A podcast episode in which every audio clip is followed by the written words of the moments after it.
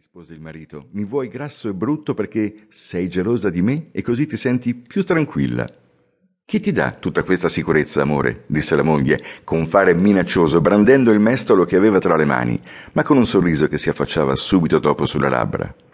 Queste battute, che si scambiavano da un po' di tempo, servivano a stuzzicare la loro vita sessuale, niente di più. In realtà, il loro matrimonio sembrava ancora molto saldo.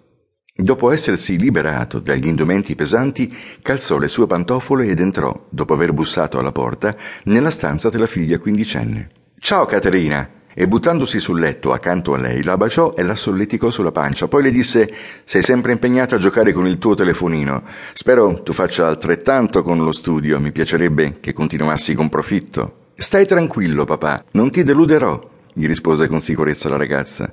Poi, buttando l'occhio sul gioco, il padre le chiese a quale livello sei arrivata.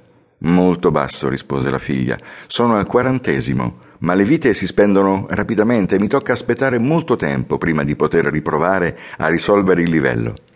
Si trattava di Candy Crush, un gioco di strategia in cui bisogna allineare almeno tre caramelle dello stesso tipo per poterle eliminare.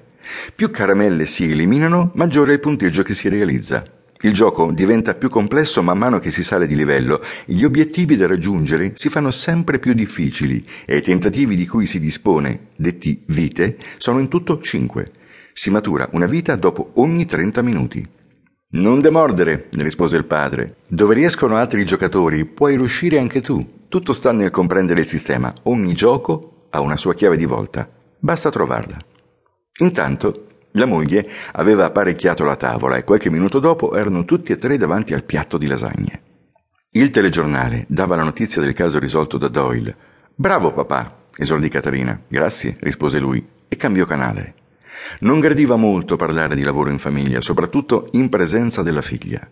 A domanda rispondeva, ma raramente apriva lui il discorso.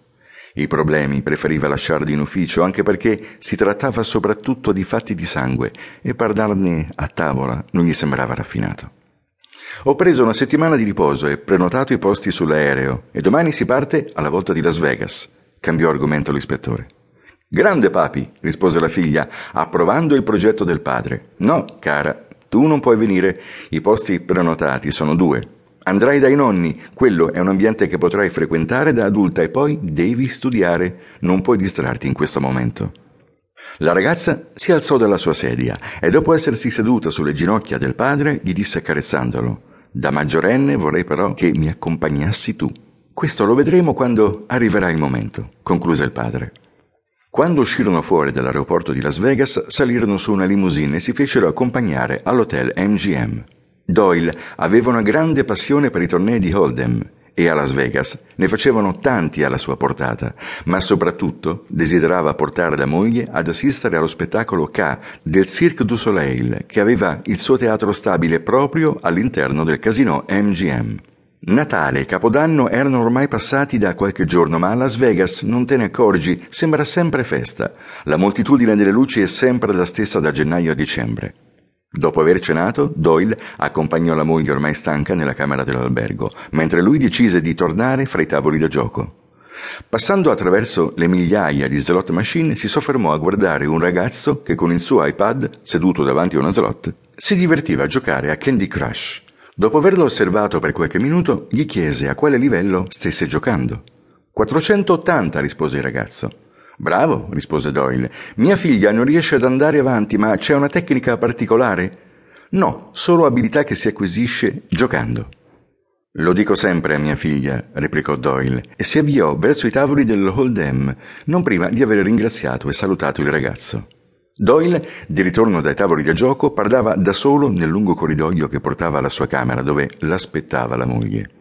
Era furioso, per una mano che aveva sbagliato e che lo aveva costretto ad uscire dal torneo. Aveva una coppia d'assi e, per non aver rilanciato prima del flop, si era trovato nei guai, facendo entrare in gioco un avversario che con carte improbabili aveva poi realizzato una scala al river. Quando la moglie lo vide entrare nella stanza capì che qualcosa gli era andato storto, ma finse di non aver intuito e lo invitò ad infilarsi nel letto.